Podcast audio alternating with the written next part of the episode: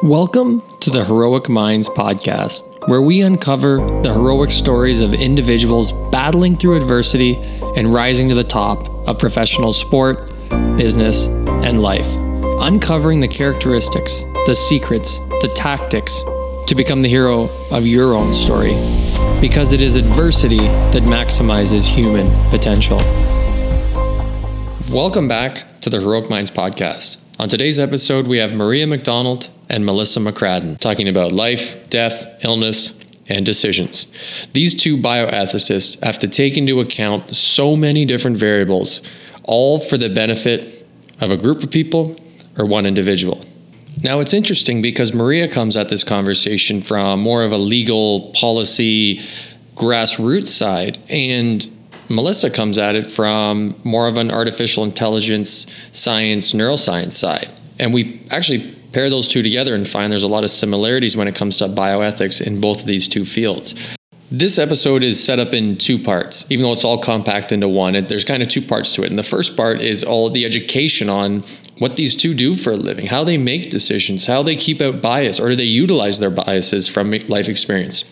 How do they prioritize their values? How do you live with the decision once you've made that decision? The issue of policies and lots more. So then we apply that education and all those ideas and concepts that they use day to day into part two, which is actually applying them to the hot topics in the media today. First, we start with assisted dying and all the variables that play in a complex topic like that. Then we move into gene editing, the ability to decrease the amount of issues people will have before they're even born.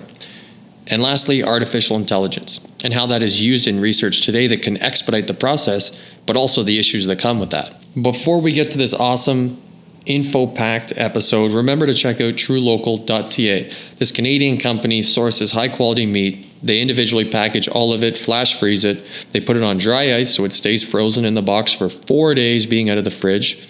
And they ship that box directly to your house. So, again, if you're not there to pick it up, it'll stay frozen for four days. This meat is high quality, individually packaged. You throw it in your freezer, use it whenever you want, and you don't have to go to the grocery store to get it. The best part, if you want your interval of delivery to be two months, two months works. If you want it to be a month and a half, month and a half. There's no set schedule. You decide. You can also change your order every month. Just go to trulocal.ca and change your order up. That's T-R-U-L-O-C-A-L.ca. If you want to give them a try, use my discount code HeroicMinds25, all capital letters, to get $25 off a regular size box or $10 off a personal size box. All right, here we go. I mean, half the time, we all have problems making decisions nowadays, mm-hmm. right? It's just so difficult. So Yeah. to be the one that's, well, let's ask, we know who to ask, and it ends up being you. So you now you have that. I'll clarify that it's not us making the decision. Yeah. Okay. Help with that decision. And I'm moderately helping because I'm still a trainee, so I feel I should be transparent about that. right, right, right. Trainee. I know, but she's expert in her field of neuropsychology, neurophilosophy, and neuro. Uh, neuro, Research. neuroscience, I would say. I'm an Neuroscience. expert. I think, Yeah, I think, I think you are. fair. Oh yeah. Yeah, You're an neuroethics. New I at. would You're say. new at. Yeah. Got it. Okay, so what? Are, All right, let's, go. start. Let's start with that. Sure. What are the specialties, and and on a day to day basis, what would you? If someone said, "What is it you do every day?" What would what would your answer be? Hard stuff. First, we hear from Maria McDonald and what exactly it is that she does. Some people call it wicked problems. So I get consulted when people are um, emotionally upset, they might have moral distress, they don't know what the right thing is to do, and they need someone to help them think it through. And because I'm not part of the healthcare team, I work in a hospital. I can look at it from the outside and I can bring my experience and my knowledge and ethics to the conversation. Um, most of my questions are how can you know how can we let this woman go home? She's not going to be safe at home and you know if she if we let her go home she's going to be upset or she'll sue us or her family will sue us. What do we do in this case? And so that's often a discussion of consent. Who gets to consent, capacity, who's got the capacity to make the decision. Does this woman, who's got, um, let's say she's rehabilitating from a hip injury, can she go back home safely? So who gets to decide, and does she has the, does she have the capacity to decide? And then if there's a substitute decision maker acting on her behalf because she's not, let's say she's assessed as not being capable, how, what's the role of that substitute decision maker and how do they make the decision? So, for this woman, often um, the team is concerned about how she's going to cope at home, and sometimes they do things like they do an OT assessment, an occupational therapy assessment at home, and they come back and they go, "Wow, Maria." She's fine at home. She's going up and down those stairs, no problem. She's got a walker, or she's got a cane, or she does the bum bump up and down the stairs. She's perfectly fine. I thought she wouldn't be fine you know or the woman says i'll manage i i have a daughter at home i really want to take care of or i have cats at home they need me i gotta get home kind of thing and so um, so getting the team to see what the values are of the patient and sometimes the team's values have to be discussed and prioritized and sometimes we have to do a little bit of problem solving so the patient says for me, my own decision about my own body is the most important. We often call that autonomy or self determination. And the team might say, no, no, no, safety's first. But we both have those same values, they're prioritized differently. Mm-hmm. And just just talking about the fact that we have the same values on the patient side and on the team side and realizing they're prioritized just a little differently gives an aha moment and we all go, oh, okay, we all are thinking about the same things. Okay, what can we do to be imaginative to come up with a solution to make this the best thing we can? So it's a job of compromising, it sounds like. It's facilitation, it's understanding the perspectives, um, and it's the team letting go of their number one choice sometimes. Because the team says, We know, we're the experts, we've seen this gazillions of times. They're, she's going to be better off if she goes into a long term care home for another three months before she goes home. And the woman's going, like, uh uh, that's not my choice. I really need to be home. So then the team has to say, Okay, maybe we can't go with the Cadillac version. We have to come up with the Ford version.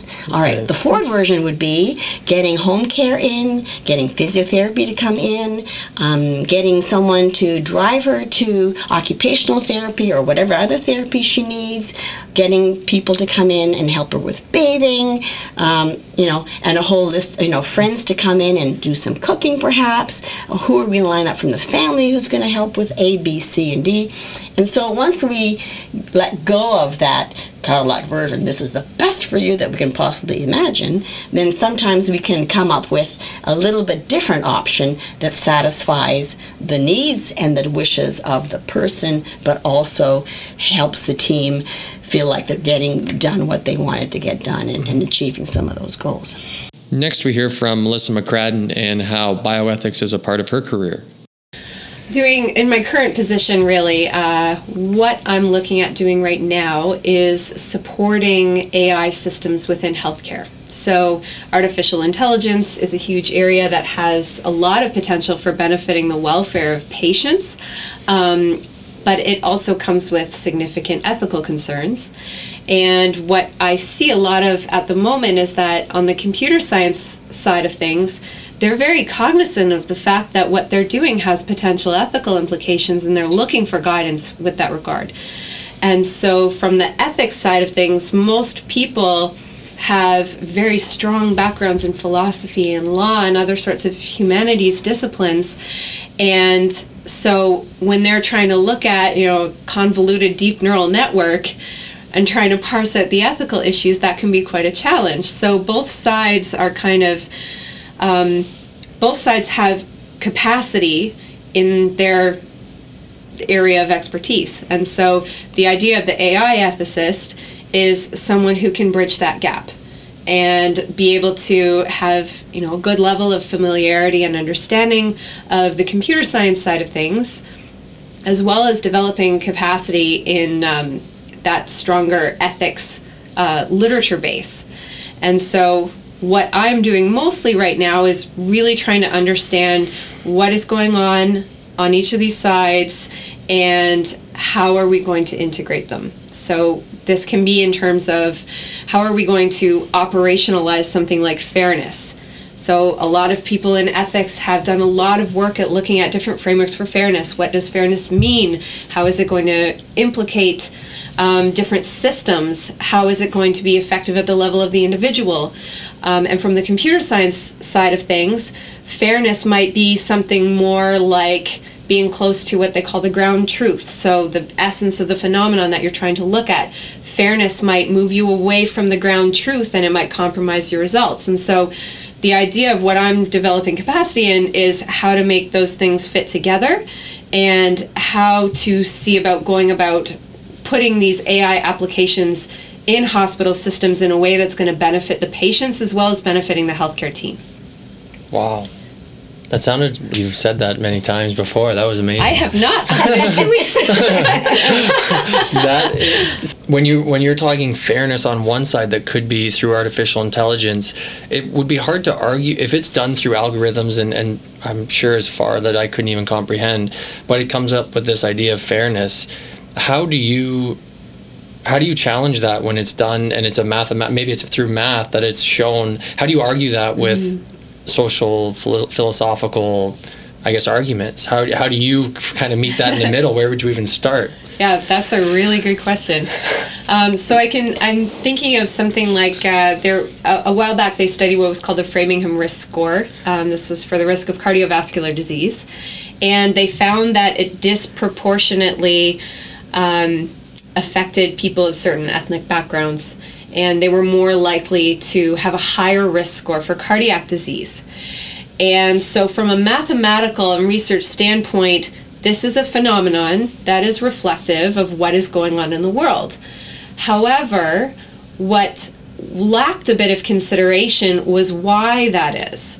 And so there's the whole idea of of racial biases within a society, how they are affected within a system or a structure, and how these things might kind of come together to produce certain disadvantages that then come about when you're assessing this from a research standpoint. And so, on the one hand, if we were to change the algorithm and say, okay, well, we know it disproportionately affects these people, so let's correct it and make everybody look the same from the algorithm standpoint, well, then you're neglecting the fact that there's an unaddressed health need. Mm-hmm. And so that seems to be maybe not the best way to go about solving this problem. Um, so, the uh, on the other side of things, you could have unfairness that might be an instrumentation error that leads to in one hospital system you might have higher than normal readings and if we set a threshold that's consistent across different hospitals, that might result in one group having a higher level of interventions than another. And we're not considering this effect of like instrumentation bias. And so this might be producing unfairness in how these patients are treated. And so I think we have to be really kind of attentive to not only the the broader literature, not just from ethics too, because I think that one of the most important ways to look at this is with an interdisciplinary lens and looking at people what do they understand from a social science perspective? What, what is there from a neuroscience perspective or a psychological perspective? And then the clinical context as well. So if we kind of bring all of these things together and look at each of these different types of fairness or unfairness that can come about from these systems, then maybe we can figure out okay, are we going to address this at an algorithm level? Are we going to address it at an operational level? Or is this a societal issue that we need to be concerned with? When you're making those decisions, how do you separate yourself from bias or, or life experience that can uh, come in to affect your decision making? Because that's people do that all the time. Oh, I shouldn't have done that. It's because I, in the past, X. So in, in decision making for you, how is it that you can yeah. keep that out, or does it come in and you just kind of accept that? Yeah, I think uh, transparency in my biases sometimes helps. I, there's also a lot of reflection that happens, but I find that ethics is about collecting different perspectives. And there's many times when my first reaction is A, and someone says, "But Maria, you're wrong. What about this?" And I go, "Oh yeah, I never thought of that." So then my my perspective shifts. So I'm I try really hard to collect thoughts from other people, other professions, other people and stakeholders involved to, to make sure that we're we're reflecting that and that we're thinking about all of these things before we come to a decision. I don't make a decision as an ethicist. My practice is not to give recommendations. I don't work as a surgical consult or a medical consult and I come in and I give my recommendation. I don't do that. I think of myself as uh, a team support. I support the team because their relationship with the patient is most important. And to insert me as a third party in that makes it a triangle, makes it a bit trickier. I'm not always there. So the team has to have that strong relationship. So so my my decision making is more uh, support in getting the team to be as thoughtful as they, they can be and, and to understand and, and consider all the perspectives as they as they can. So, yeah, and and I think life experience generally helps me understand some of the ethical issues at play, and I think ethicists tend to be people who have had a prior profession or did a PhD in philosophy. You know, we have people coming to ethics from all sorts of areas. Mm-hmm. Um, and, you know, you have people coming to me from university, you know, they've done their bachelor's and they, I want to be an ethicist. And I'm going like, mm, you need to you need to find a passion to work in, get some life experience, and then add ethics onto that. Right. Because um, ethics is about how we get along. And if you haven't had a ton of experiences, your answer might be, "Well, let's just do a policy." and and I find that that's not enough. That's not yeah. deep enough because no one has ever changed their behavior to a more ethical behavior because of a policy. mm-hmm. I couldn't agree more, actually. And bringing it back to sport ethics, which you mentioned, that's actually one of the other areas that I work in um, because I've done some work in understanding um, the problem of sport violence and particularly abuse of young athletes. And so, kind of exactly what Maria is saying, a lot of people who aren't um, really kind of entrenched in sport will tend to say that let's get a policy, let's get a policy, and let's stop all of these things happening. And so then, um, what what you see happen is first of all, no one's really complying with it because it doesn't work that well in the real world. And then the other thing is that it's not really resonating with the meaningful things that we're talking about. So, one example sort of is um, limiting contact between coaches and their athletes. And of course, that sounds very reasonable, and it is something that I do think is important that there are supposed to be certain boundaries, but you also can see the incredible amount of benefit that young kids can get out of developing a relationship with their coach that extends beyond someone giving corrections at them from mm-hmm. wherever they are. This is somebody who's and sports are kind of, they're always a metaphor for life, right? So your coach effectively becomes your life mentor in certain ways. So yeah, so I think uh, they're they're very similar when you look at how these things come together, we can address them from a policy level or a higher level perspective, but it's really in understanding the individuals involved and where they're coming from that you really actually get that ethical richness. The one thing that came up when both you were talking, and I that I'm curious about is, are there such thing as mistakes then in your field of work? And if there is a, a mistake, how do you cope with that?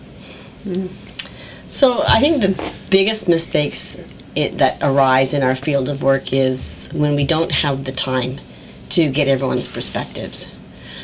Um, and trust is affected. So if I'm telling a team that, you know, from an ethical basis, these values are important and I miss something or I miss talking to an important stakeholder or we haven't asked or the team hasn't spoken to the patient. Sometimes I speak to the patient, sometimes I don't. Um, it, we haven't asked the patient what they want. Then the big side effect is that loss of trust in from the patient and the healthcare team, and that is so hard to fix. Mm-hmm. So, those are critically important mistakes, and they do happen. Um, sometimes you can correct them, sometimes you can't. You know, sometimes people say to me, you know, um, there's a 17 year old and he's not participating in, in in physiotherapy and he wants to go home and he wants to leave the rehab hospital and and he's starting to you know throw things you know and his dad's saying you have to team how come you're not making him do the work and stay there? And you're going like whoa what's the long-term effect that this young person is going to experience if we're not listening to what his wishes are? And even though the team says best to stay here most physiotherapy here, he's going like, I want to go home. I miss my friends. I miss my dog. I don't care what my dad says, right? Um, and the team says, like, now what? So, you know, that we reflect on the future of this person's relationship with other caregivers, the the ability of this person to return to health care for help in in the long term, and and I worry that sometimes that trust is demolished or dented mm-hmm. in a mm-hmm. way that will affect their health care in the long term. And that's right. important. Right. Mm-hmm. I think that's a big I think that's a big issue because you hear it a lot of the time too with people who have had a negative healthcare experience. It then perpetuates downstream and then and they talk to other people about it. So I think there's an immense responsibility on healthcare, not just as an industry, but as healthcare professionals, to really try their best to get it right. And uh, the like the bare minimum is ensuring that patients feel heard and listened to because you might make a mistake we're all human but if the if the person feels heard and listened to then they don't at least feel like they were kind of sloughed off mm-hmm. you know there's that humanistic connection. And we tend generally we tend to forgive each other when mistakes are made. If someone's coming to you and telling you that they made a mistake and that they're sorry for it. So i think there's a lot of value in that. Mm-hmm. absolutely. And we now have an apologies act in ontario which allows people to say sorry without admitting that they're at fault and and I think for sure that the Canadian Medical Protective Association representing physicians has also switched in the last 25 years to allow physicians to say I'm sorry yeah. um, and to uh, not tie that with um, an admission of fault. And how do you separate that human side to all these conversations, even with artificial intelligence. At the end of the day, that artificial intelligence is being used to help someone in a way be a mother, father, brother, sister, um, friend, yeah. what coach, etc. How do you take that out of the the discussion? And I ask because, and I, I learned so much about decision making. Not that it's easy to practice just because you know it, but in uh, Malcolm Gladwell's book and mm-hmm. talks about the subconscious mind and then how to make decisions. I think the ability to do that is huge in life. And and so how do you separate yourself from that? How are you? Is there a practice as as has been conditioned? Because obviously you have an ability to to not let that influence work that needs to be done. Um, yeah, that's an interesting point because for me, I I actually specifically remind myself of that because, and especially with my background as a neuroscientist, sometimes when they're talking about these like neural networks and their prediction models and stuff i'm like oh my gosh that is so cool and i i, I get excited about things like that. And then so i always remember what is this going to look like when there is a person sitting there who is going to be affected by this? And i always try to remind myself of that because it could be there there's probably a lot of situations where we have really cool technology and it is really fascinating from an intellectual standpoint even from a research standpoint. But if it's not going to help somebody if it's not going to make a difference to an individual person like even more so than you know this application might help this group of people. I try to think about that individual person and how it's going to help them um, when i'm trying to contextualize some of these things. And that's not to say that we can't explore some of those really cool questions but i think that healthcare has a special place. First of all for being so trusted they are trusted to act in society's benefit.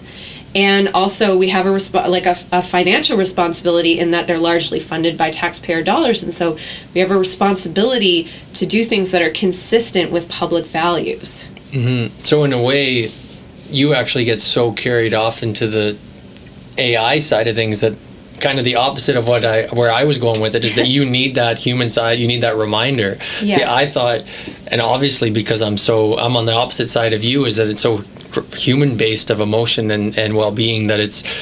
I would have to remind myself that hey, there's there's a bigger picture. You can't always just think about the individual. So it's that's a super fascinating a whole conversation in itself, right? And, and for you, it's I, I don't know if, if you would run into the same scenario where you have to separate yourself that it's a it's a human being that is being discussed or humans in plural, and you have to make uh, not statistical but strategic decision. It's not necessarily just human to human.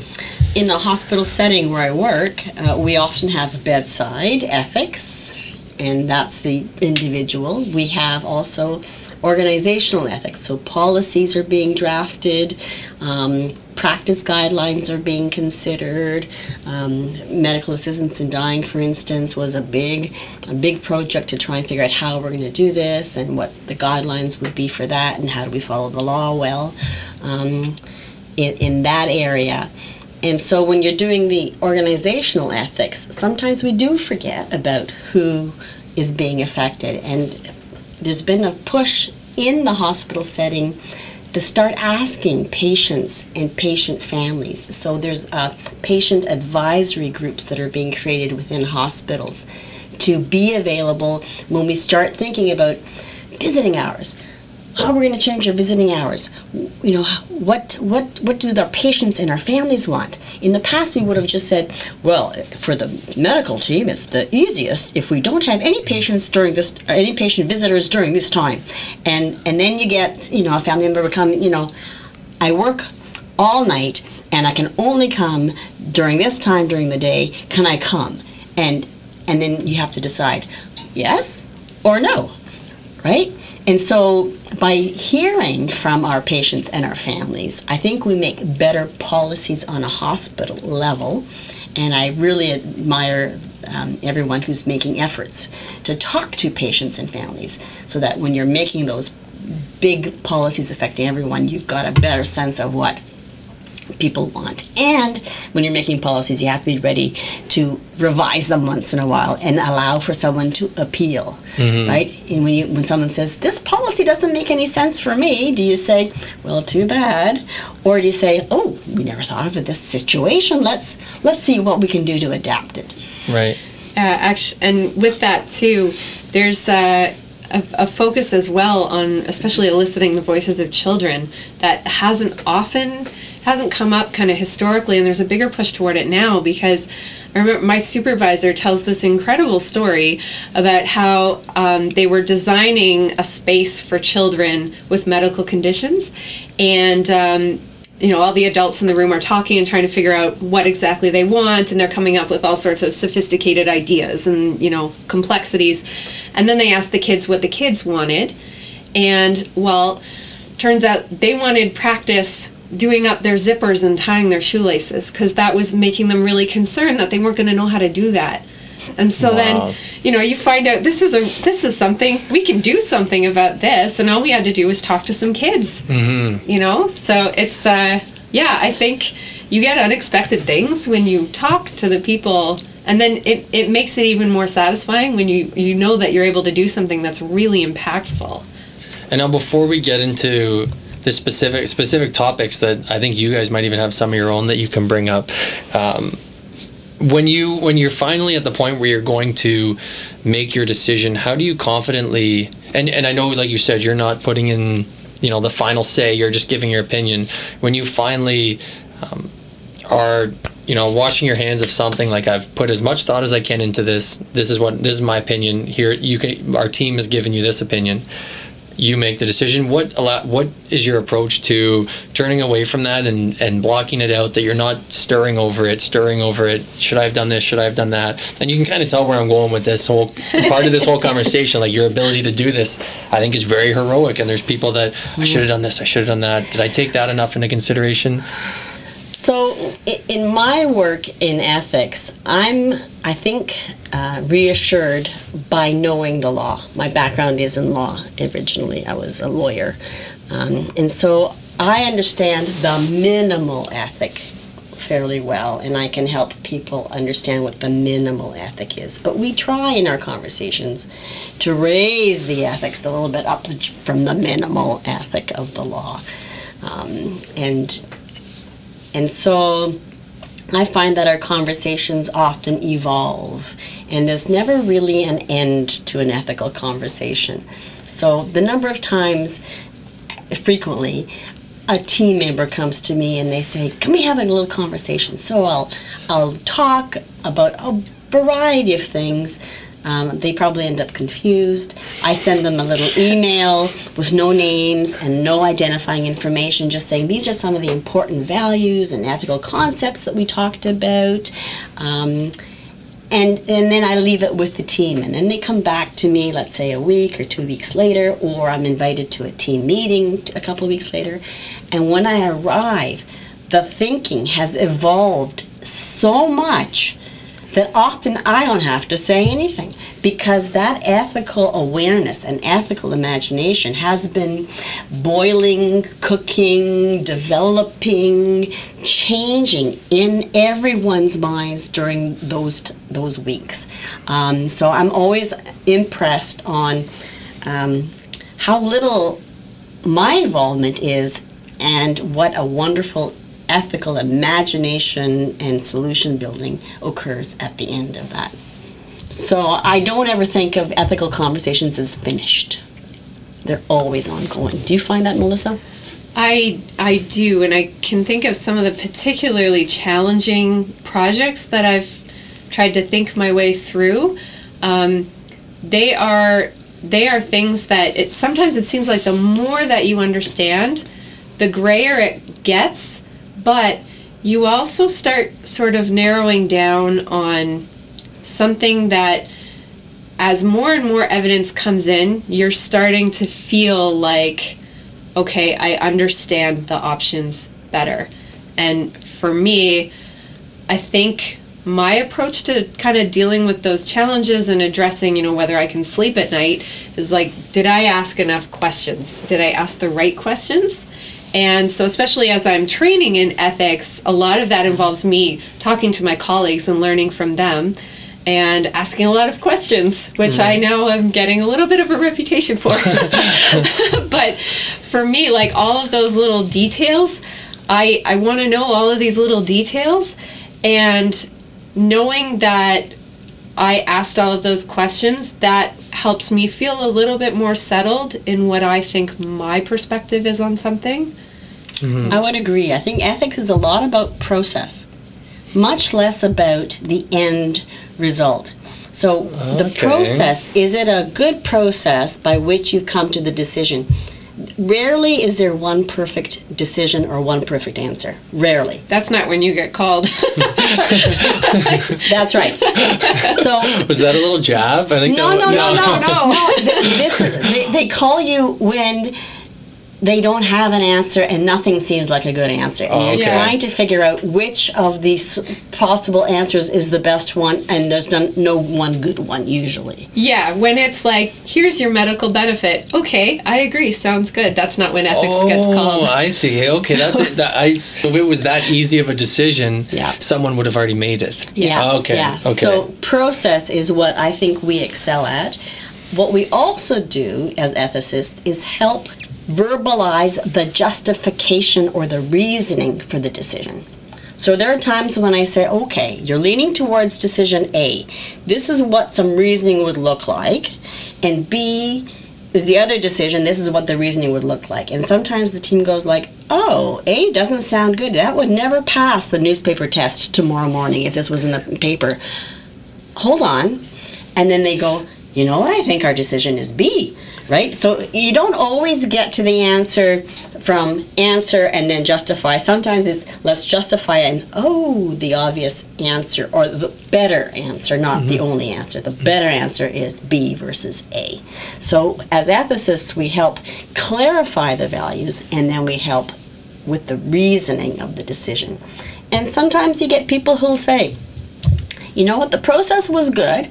I don't agree with the answer, but I can live with it ah, okay, okay.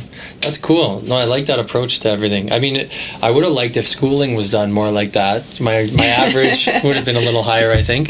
Um, so now let's get into some of these complex topics. Just how would you? How, what would we have to take into consider, or what are factors that people might not even think of when it comes to? Let's start with artificial intelligence. With maybe it's maybe examples of, of what are the issues with that, especially when if this um, if this technology, we'll call it, is better than what humans can do, or more consistent, we'll say.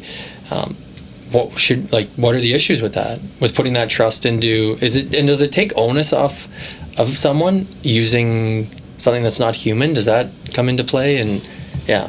Those are a lot of very yes. um, yeah so i think one of the biggest issues that we're facing right now is that artificial intelligence particularly given some of the scandals within the private sector artificial intelligence looks like the new big bad. You okay. know, and it's making people very nervous. But the reality of the situation is that this is a fairly logical progression of certain approaches that we've already been taking. So, for example, in research, um, we used to do predictions through a particular kind of statistical model. And some AI related approaches sort of just extend that model a little bit further and add some additional processing steps. Now, the scary thing about some of these AI um, approaches are that you don't necessarily know all of the possible permutations that are being considered by a computer in order to produce an output. And so that is where people tend to get a little bit alarmed because they feel like they don't understand how it did that. However, you could also say that that's kind of the same thing. Um, if I say logistic regression model, you know, that's a pretty common statistical test, but not everybody knows kind of mm-hmm. the mathematical underpinnings of that, and yet we're not nervous about that. Right. So there's a little bit of uh, there's a little bit of cloud surrounding AI from that perspective. Now, the things that do make it worthy of a little bit more consideration are things like the amount of data that we're processing and the amount of things that we can do with it. So, data is, I think most people kind of agree now that they know that data, especially health data, um, can be used to learn a lot more about disease processes. It can be used to create beneficial interventions.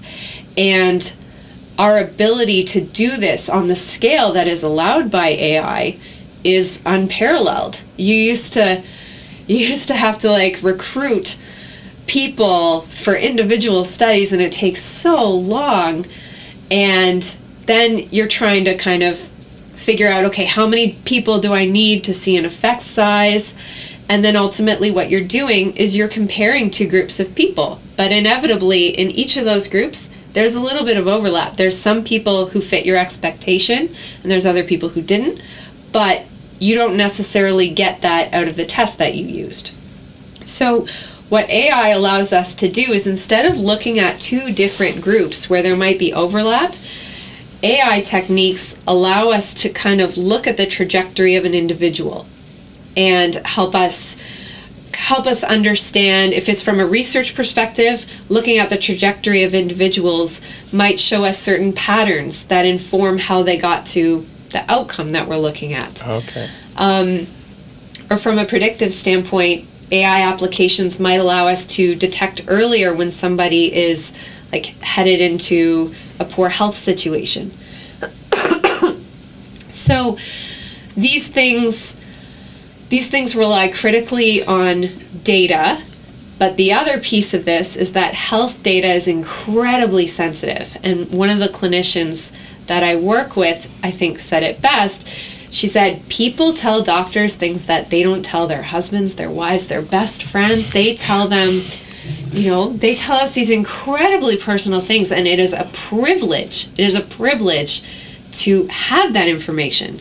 And so now that information is being stored digitally, and now we're using it. And so at the same time that people are aware that there's immense benefit in that, it's also very scary. Mm-hmm. And I think that a lot of the kind of catastrophization that's gone on around AI and the important and very, very relevant concerns from the private sector have made people unsure. And I think that they don't they don't entirely understand kind of what is going on, what exactly are we doing, and even people with a great deal of education and a great deal of understanding are still kind of struggling at figuring out okay, what exactly is this data? And is it one thing? Is it many things? And how do we approach this? So I think that's AI ethics in a Yeah. snapshot. Wow. that is that is incredible. So then how would you apply so you would be making the decisions on like what would your role be in exactly that then if a study comes up and there's AI and this artificial intelligence involved you would take everything into account like we talked about and make a decision whether this is viable or not or reliable or not? Or Yeah, give that- your opinion on that? Yeah. Yeah this is something so in in my in my background um, i have uh, worked on projects that involve machine learning from a research context. And so some of the challenges that we look at are whether the consent that we got from patients is it appropriate to use a machine learning application on what they originally consented to and so what would be an example of machine learning uh, so machine learning, so it can be a couple of different things. Um, one of which, so one of which can involve like a prediction. So let's say we know that there are these three categories of individuals with a particular outcome. Uh, the way that this is being used sometimes is with like psychiatry. So we have a group of individuals that we know have been diagnosed with bipolar disorder. We have a group of individuals that we know have been diagnosed with a mood disorder, or sorry, um, like a psychotic disorder. And then we have a group of individuals who are neurotypical. And so, what we might do with a machine learning approach is we might look at their neuroanatomy, we might look at their neuropsychology, we might look at their symptom reports, and we effectively ask the machine, can you tell us, are there any like clusters that seem to be strongly associated with those categories that we chose? So, through those kinds of things, we might find out that, like, um, having poor sleeping habits is associated more with a psychotic presentation versus something else. Or are there particular brain structures that might be affected? And so, a lot of the analyses um, that are being done in this way are off of data sets that already existed, and people consented to a research study, and they may have been presented with this is what we're looking at through this research study. But through machine learning approaches, which have come in quite recently, we've realized we can look at some other questions too. And so, one of the kind of important pieces to look at is is it is it really fair if these people consented to us using their data in this way? Is it really fair to apply this new approach? And I think it depends very much on exactly what they felt they consented to and what kinds of approaches you're doing. So what would be the issue with that though? Would it not be the end would the end outcome not be benefiting society though? So if I was in that situation, I'm putting myself in those shoes, like yeah, take it, use it however you want. Because you also said it's pretty much anonymous anyways. We have a lot of people who say that. And so for me, there's two issues that come up. One is when you agreed to participate in research, you are, that's altruistic to me. You volunteered to put yourself at risk to allow me to understand a problem that may or may not even benefit you at all. And so they agreed to put themselves at risk. And so for me, wearing my research hat, I have a duty to tell you what I'm going to do. And I think that as soon as we start moving too far away from that and saying, we're going to tell you what we're going to do, but maybe we'll do some other stuff too without telling you, that gets problematic for me. I think that we have a responsibility to tell people exactly what we're going to do. And if we don't know it, at least be transparent about that and say, we don't know what we might find, but this is what we'd like to do. And And then, some people just interrupt. And some people look at their privacy differently than others. So, mm-hmm. my generation, being old, you know, we, I'm very suspicious about new applications or new ways of looking at my data. So, I may have agreed to do a handwritten survey 20 years ago.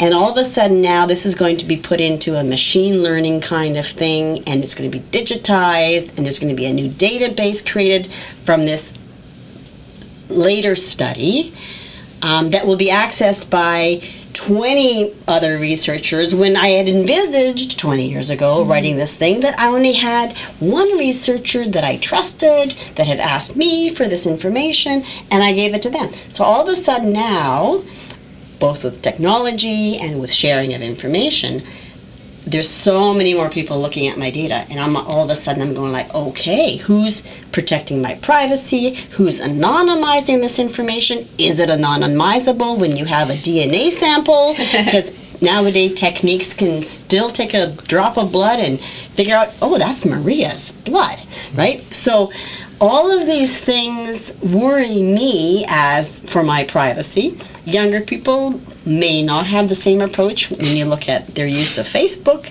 They may not be as privately oriented as I am.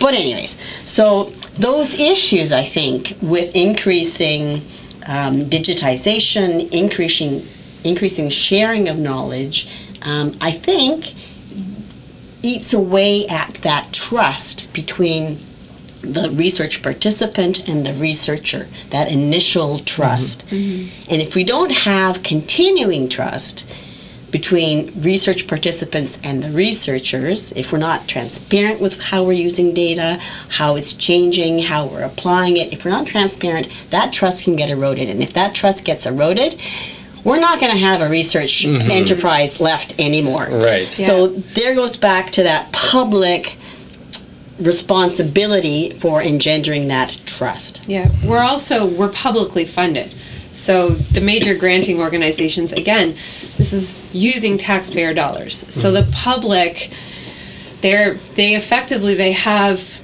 they have a stake in the research that we're doing. And so I think that yeah, exactly like you said, like we have a responsibility to comply with their expectations when we tell them what we're going to do. Right, right. And the other thing that I that I come across a lot, especially for people, especially for people who have um, a disease or a medical condition, they are very, very ready and willing to participate in research, and they know it's not going to benefit them, and yet they they have this trust, especially in like especially in healthcare institutions and in academic institutions, they're like, I know you guys are trying to do your best. I know you're trying to figure this out. When you look at their trust in a private institution, it is completely different. Mm-hmm. It is completely different, and they do not want private interests kind of messing around in their data. Right. And this is kind of this is one of the big challenges right now because sometimes industry sponsors studies yeah. or sometimes industry sponsors the infrastructure to do certain studies. And so i think we have a lot of work to do in kind of delineating first of all how we talk to participants in research about those kinds of things and in how we go about negotiating with private partners to support research. Right. Because it's a, sorry. Go ahead and in addition to that, I think it's important how we report back to our research participants. Right. Yeah. We now have ways of communicating with them that we didn't used to have. Yeah. We used to have to send a letter. Now we could have um, portals or internet sites where participants can go take a look and see how their research is being how their personal information is being used mm-hmm. or reused or what kind of results are coming out of the research. Mm-hmm. And yeah. I think we have a, a ways to go to provide information back to our research participants in a meaningful way to help engender that trust right, in right. research. Like when as it, if you're along for the ride with them, even so it's not just taken, goes to a black room and you never hear about it. Yeah. And yeah. When it's done when it's done well, it's it's really nice. And I say that from my own personal perspective because when I was pregnant, I participated in a Be Healthy During Pregnancy study. And so they, you know, they worked with me all throughout my pregnancy. And then at one year, they said, We have another study going on on neurodevelopment. Do you want to come back with your son? And so I came back at one year. And then they had another one going on. They said, Can we contact you about any more? And I said, Sure. So now, I get, I think it's a couple times a year, I get an email newsletter for this is what we did for the Be Healthy in Pregnancy study. Oh, cool. And these are the things we found out. Here's a link to all of our publications. Um, here are some awards that our researchers got. Um, here's some recognition in the media about what we're doing and it just it really it makes you feel really good like you read that and you're like i participated in that it like you feel fantastic Yeah. so yeah i think it's a really great thing when it's done well like that See, that's and that's where my mind went. I guess I didn't consider all the the other sides to it of, of release of personal information and how it can be used the wrong way or if it gets into the hands of a private group that is doing it for other reasons. So, see, that's why I do these things. I want to hear about things, but I think that's so cool because then that gives it's almost like donating blood. Like the, the app now that uh, the Canadian Blood Canadian Blood Society Services? services Yeah. like the app that they have is incredible now and you can see they let you see your bleed time all that stuff and you can kind of they show where the blood is being used what kind of, you have like it's like your little pokedex kind of thing of, of information about and it makes i don't know to me it, it makes it it's already an, an incredible thing to do when people donate i'm trying to catch my Mm-hmm. mom she has so she's gotten awards like they sent her a plaque because she's donated so many times so i'm Oh, trying to chase her down but going off of that it's so cool now how they're doing it where i can totally agree with that i mean it's not research but it's here's Yeah. Where blood is needed right now. Here's where yours is maybe being used, not Yeah. specifically, but um, that side's cool. It's I guess the only other thing is just if you paid people more, maybe they'd be more willing to be research, research participants. And, And that we Can have some other I ethical think, yeah, issues. I was just about to say. and, and the problem is is that if we have a research um, base built on altruistic uh, behaviors, on people willing to do it for the benefit of society, and so let me ask you: if you were donating blood to a company that was going to sell your blood, you get nothing out of it, but the company gets to set the price for how much they sell their blood for. Does that make you feel less better about giving? Yeah, it's big time. Yeah, yeah. I wonder if it, would it also, if you had people that, would you also get a specific type of people, a Yeah. person? Sorry, if you're saying because it's generally people that are maybe they're in need of money, so they're doing it. So would that put them in a different demographic that makes your research biased? Well, well, Absolutely. aside from the bias issue too, like in the states where they pay you for plasma, there there are students who need money for for school, and they will put themselves in quite precarious health situations, trying to, you know, sell their blood and and, and make money, and so. You put people in a very kind of dangerous situation when you monetize it like that. Okay, bad idea. Sorry. I bring one idea to the table and it's shut down. No, you know what though we we do. Uh, it's it's not to say that research should go without compensation. So, for instance, in some of our studies, we'll compensate people for their parking.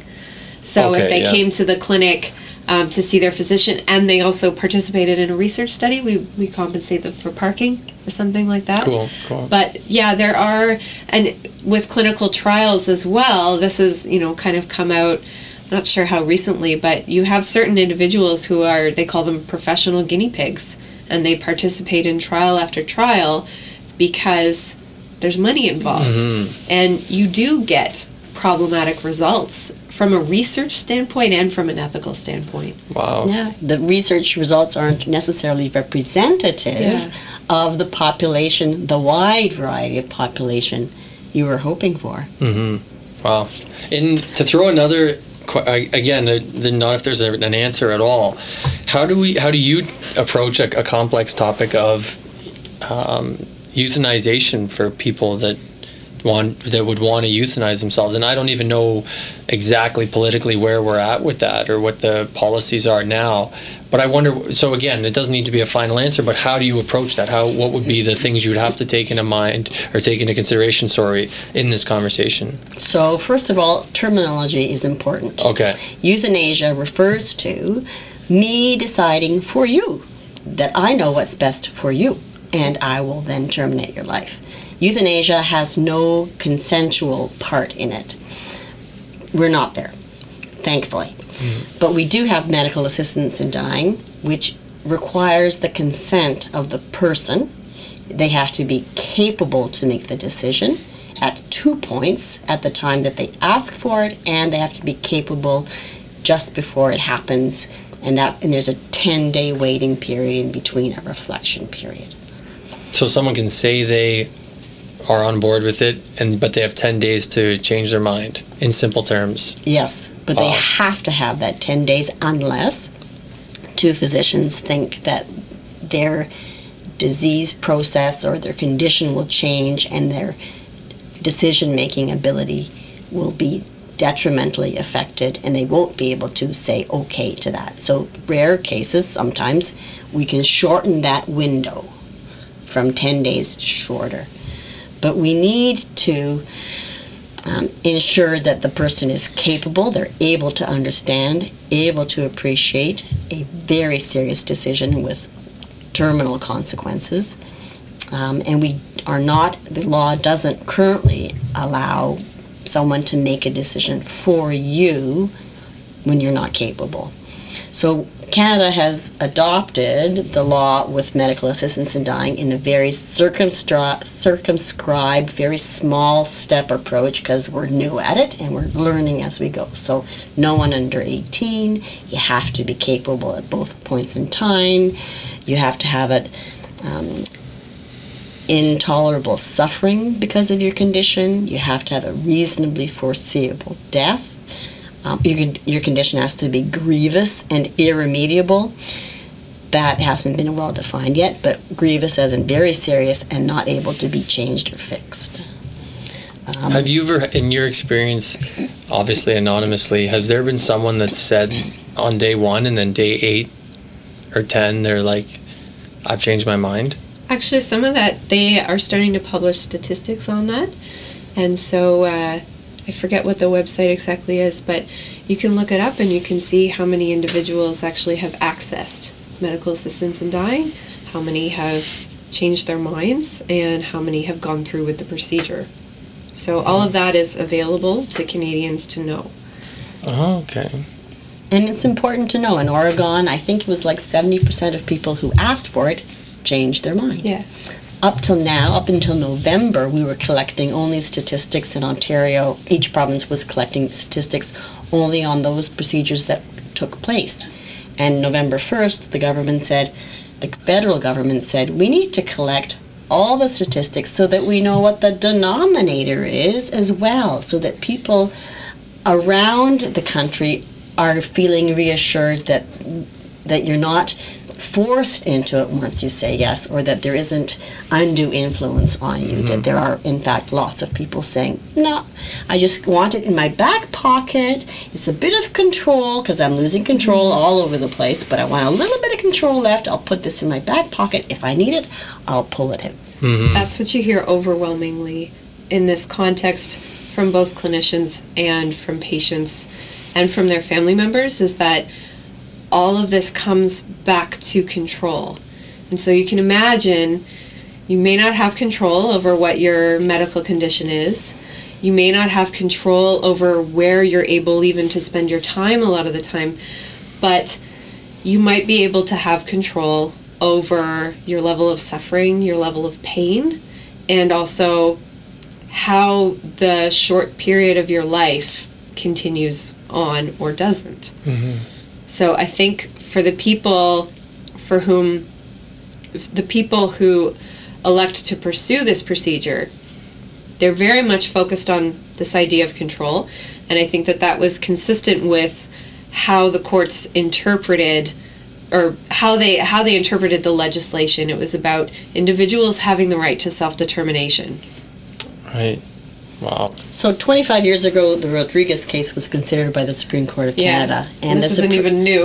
And the Supreme Court of Canada said, you know what? Sanctity of life is still really important, but it was a close decision. And we, I think we think sanctity of life is more important than self determination. 25 years later, the Supreme Court of Canada, looking at the Carter decision, said, you know what? Canadian values have changed a little bit.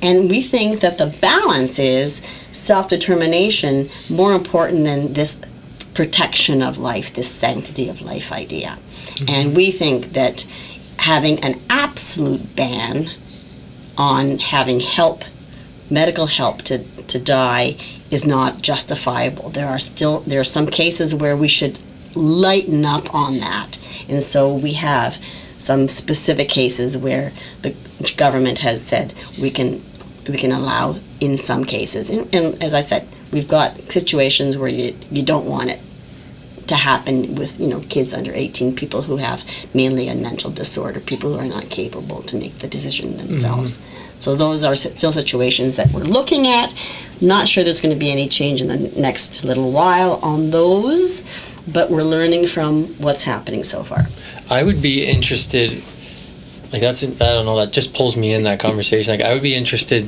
on the whole different topic of how does the psychology of those how does the psychology affect the health or the mind and the body in a sense of you've been you're willing like on day one you say yes i would like the procedure and then what does that mental process do over those eight days to affect their ability of healing or of or of i wonder what effect that has on the body if you're to a point in your life where you're thinking that that's a good decision that's a decision you're willing to make I wonder what that plays on the body. So, anyways, that's conversation for another time. That's just what comes to mind because what went when right like what changed a week and a half.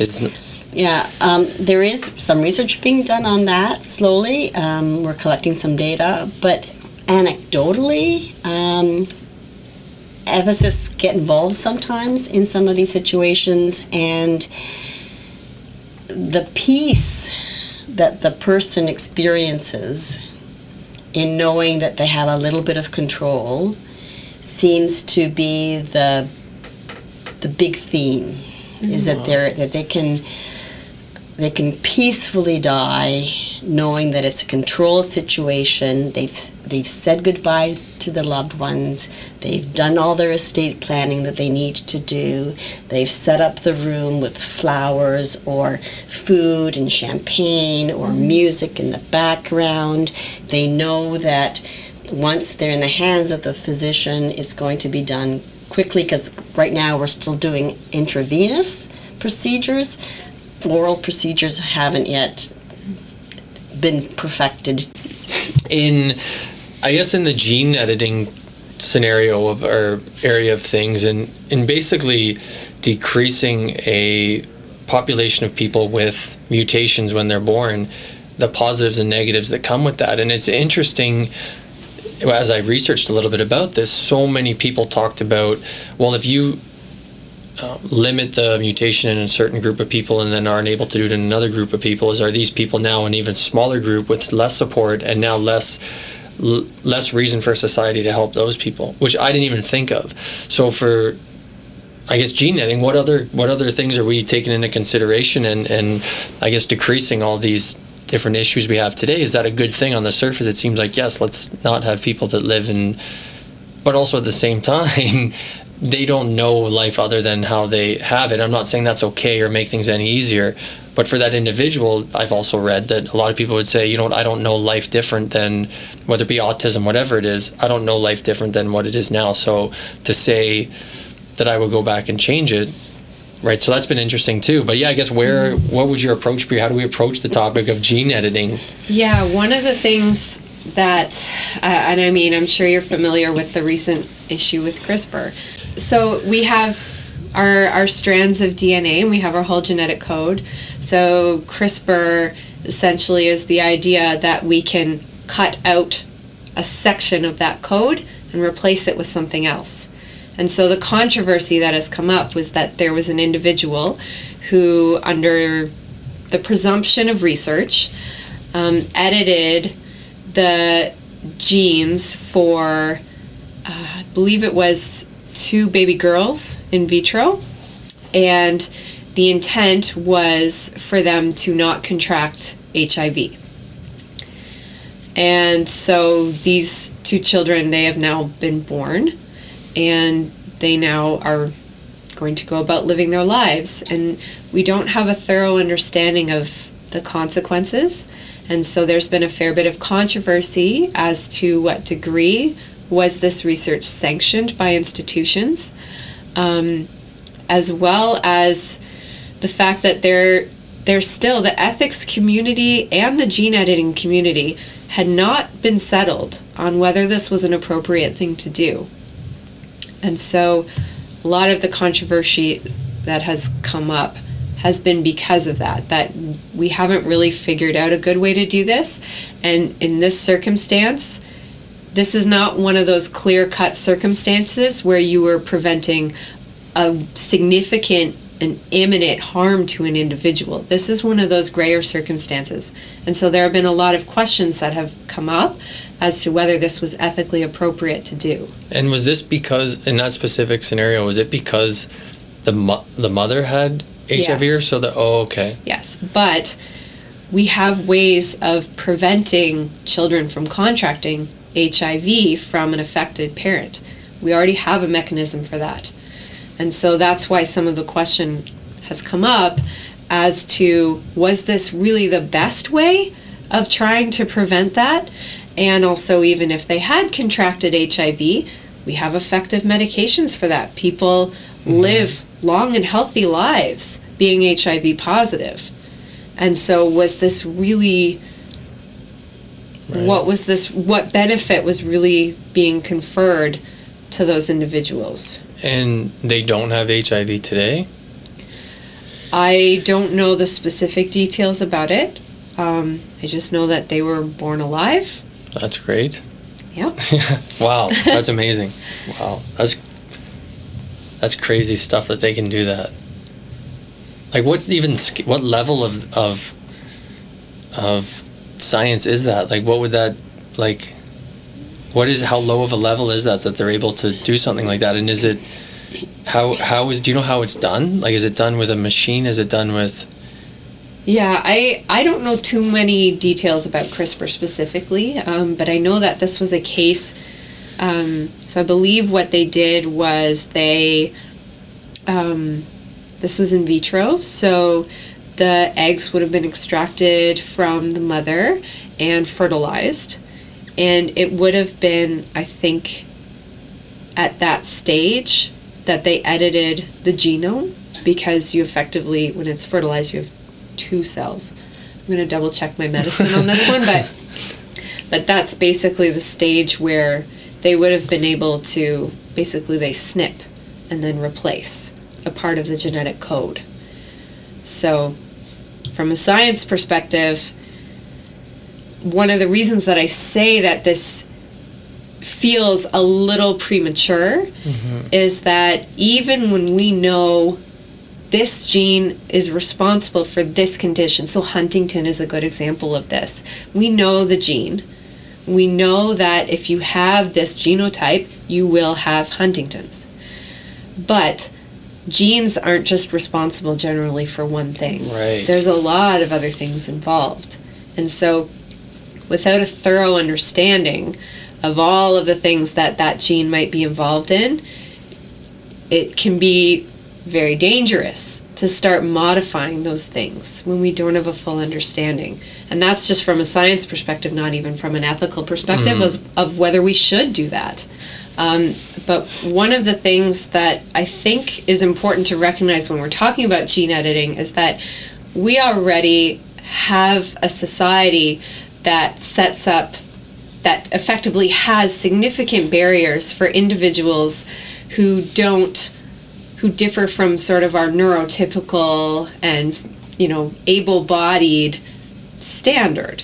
So and i even i noticed this just trying to get to the bus stop every day. You know i park my car and i've got to walk maybe two blocks.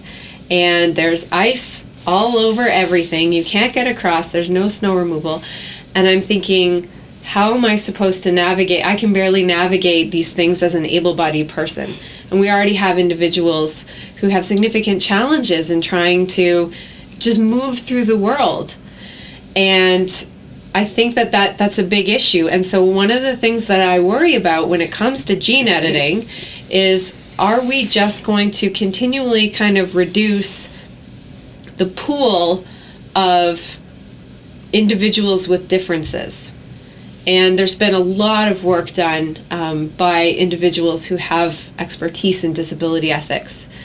And um, a lot of the conversation centers around um, whether disability in itself constitutes a harm or is the harm coming from the world that is structured for able bodied persons.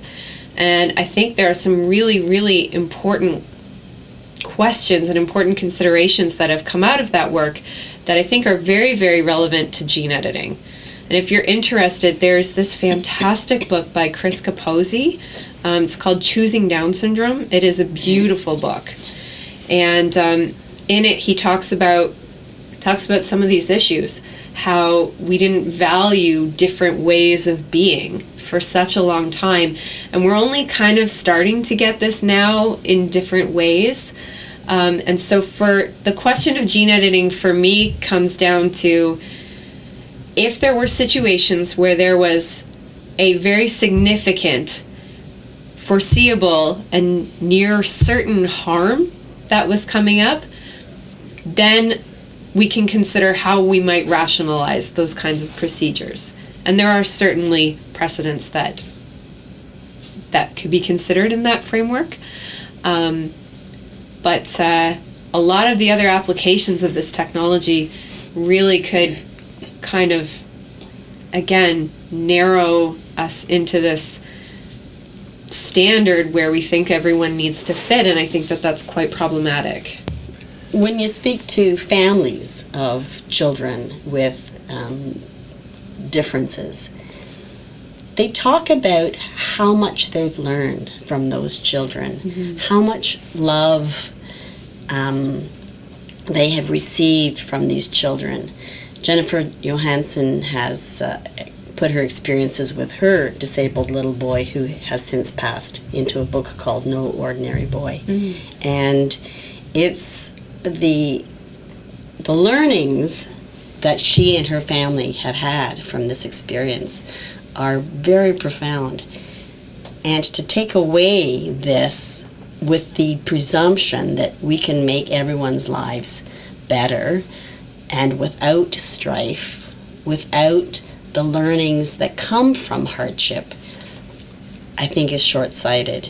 And this is where I think we really need to speak to the families and the patients with disabilities to better understand what they're experiencing mm-hmm. and what their wishes would be. I don't know that everybody would agree that they would give up what they have. Yeah. It's yeah. like goes back to let's hear what the kids say. Let's hear what the kids yeah. have to say before we put on all these yeah. policies and decisions. It's and I, yeah, it's a very I find it a very interesting topic. Another point I saw was this idea of resilience. And when we sat down before we even started recording, all three of us have talked about okay there's an issue here with this resilience in our society and that mm-hmm. it's decreasing and that sport can be so powerful for that and, and et cetera et cetera. So the, another point i saw in this regard of, of the gene editing is what if we had all these and it's able i don't want to even say able body just able in whatever way. Um, we just have people without this challenge or without right any re, any need for resilience. You're just born with these perfect you're born with a perfect gene that aligns you for this this and this. And it just it seems like a scary thing when we're already having resilience issues in, in a young i would even include my demographic is where it's really mm-hmm. um, an issue. So agree yeah yeah. Is there did you have any other thoughts on the whole gene editing approach or issue um, of yeah i think i think one of the things that we have to consider from a science perspective is that this issue it is so complicated. And i think the testament to that is that you know in the 90s when they started the human genome mapping project we thought genes were going to be the answer to everything. We really did. We thought you know we can identify the genes that are at play and then you know we'll figure out how to address that and and it'll all we'll figure it all out and we're finding out now that it is much more complicated than that. Um, in fact, some of the some of the most like well-known studies that have identified um, genotype variations among specific populations of groups um, they actually those those differences actually only account for a small percentage of the total group of people diagnosed with a certain condition. Now, on the other hand, uh, a lot of what I'm hearing as well is going a little too far the other way, where people are starting to say now, oh, it's all epigenetics. And, you know, this is all our environment. It's the nature versus nurture. And I think both extremes, I think it's fair to say both extremes are probably wrong.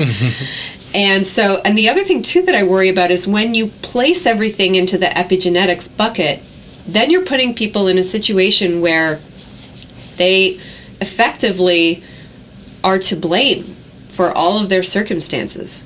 And I think that that's very problematic. So saying that if you set you're basically setting them up for success so if they don't succeed is that what you're saying yeah. is an issue okay you're essentially saying well maybe you have the gene well one example is intergenerational trauma so you're effectively saying to someone okay well you may have intergenerational trauma from history of residential schools and genocide and but it's all epigenetics so it's on you to like overcome that. And that i think is really problematic because the other thing that we understand is genes may not be the ultimate answer but they influence the way that our brain develops they way, they influence the way that our physiology develops. And then when you combine that again with the societal and systemic structure that maybe isn't set up for certain individuals to flourish then you get into a situation where trying to kind of tell them, well, you know, pull yourself up by your britches and take control, that that puts them in a really difficult position because they already have all of these things that they're having to contend with. Mm-hmm. And so mm-hmm. we're saying, well, no, it's on you. And because we've put you on this path. We've yeah, that, yeah. I think I think that that's very harmful. So I think, again, the ideal approach is kind of in acknowledging that, ev- I mean, every individual, no matter your background, is coming into this world with certain advantages and certain disadvantages. And we can move a certain amount within that. I think we can move a fair bit within that. But we also we have to set individuals up for that. And I think that part of this whole nurture rules everything conversation that's happening is putting a little bit too much onus on certain groups that have been disadvantaged to ameliorate their own situations. Right. Right. Yeah. It's, it's it goes. It's kind of the situation of when people say everything happens for a reason. Yeah. Well, yeah. Go ask someone that has been through X, Y, or Z that is just in, incredible or hard for anyone to even fathom. It's so intense, right? So that's kind of the same thing. It's mm-hmm. like, okay, well, we don't need that. But then you ask another group and they say, I would do that in a second if I could change whatever it is, right? So, um, yeah, it's a there's just so many aspects to it, and I think that example alone speaks to speaks volumes of what you both are able to do and, and I think on a daily basis. Maybe we'll have to circle back as policies change and, and things change. We'll we'll chat about things further. Mm-hmm. Good. Cool. No, Our thank pleasure. you. It's been really great chatting with you. likewise. Likewise. Thank you. Thanks.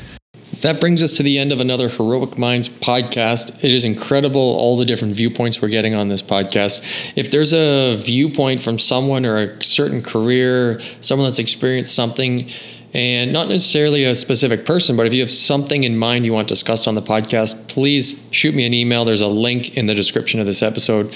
And as always, if there's any feedback, any questions, any conversation you want to have post episode, send me an email. I'd love to chat. I'm Ben Finelli. This is the Heroic Minds Podcast. We'll talk again soon.